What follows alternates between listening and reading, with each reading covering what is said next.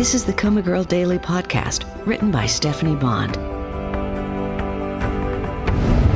December 16th, Friday.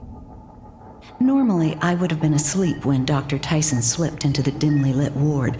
It was the end of a long day of physical therapy sessions in a long week of successive days of physical therapy sessions. I know I'm gaining ground, but it is punishing to my weak body, and you'd think I'd be happy to close my eyes. But tonight, I'm fighting my old demon, insomnia. My mind has been in a constant churn since Trina's visit. I don't blame her for being angry with me. In her eyes, I'm the person who interfered with her life plan. If not for me, pitiful, pregnant coma girl, she'd be well into the season of hosting holiday parties with her handsome husband, Duncan, by her side. I watched Dr. Tyson walk to Karen Sue's bed and check her position, her vitals, and the equipment around her bed. The doctor's movements are purposeful and unhurried before she moves to Chandra Taylor's bed. Since Chandra is on a wheezing ventilator, there are more items to check. By the time she gets to my bed, I'm sure Dr. Tyson is tired and ready to go home, yet her movements seem just as methodical. Hi, I croak. Oh, hello, Marigold. I'm sorry to wake you. You didn't. Ah, you can't sleep either? No. You must be antsy to leave the hospital and get out of here. Dr. Jarvis says you are progressing at almost unbelievable rates. He's been your champion all along. She sighed. I'm sorry I wasn't more optimistic, more encouraging. I don't know what to say, so I remain silent. She gave a little laugh. I used to be just like Dr. Jarvis, always the first person to try something new, to believe the impossible. You, Coma Girl, have been a wake up call for me, because you showed me just how much I've changed, and not for the better.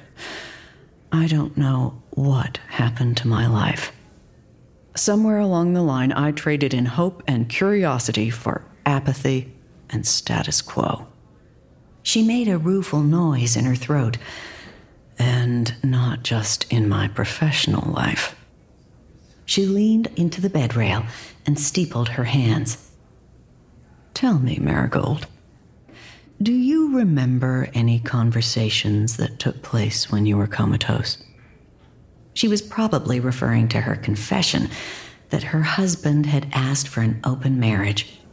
Or perhaps the phone call she unwittingly took from a call girl prompted by an ad her husband had taken out on an adult website. I had a choice to make.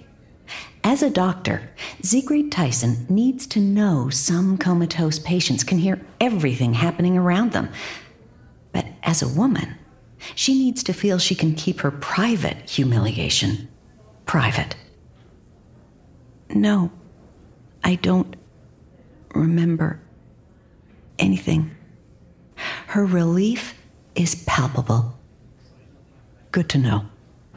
I want to say goodbye, Marigold. I'm leaving Brady and Atlanta to take a position on the West Coast. I'm going to start over. But I'll leave you and my other patients in the very capable hands of Dr. Jarvis. He's a fine physician. Good luck, Marigold. And thank you. Dr. Tyson slipped from the room, and I sent good thoughts after her before turning back to my own fears. What's keeping me awake isn't the fact that Trina came by to vent her anger on me. I rather wish she'd pointed out the obvious that I'm not as pretty as she is, or as well educated, or as well employed, and those inadequacies would leave Duncan wanting. Instead, what she'd said about me being a project for Duncan had the awful ring of truth.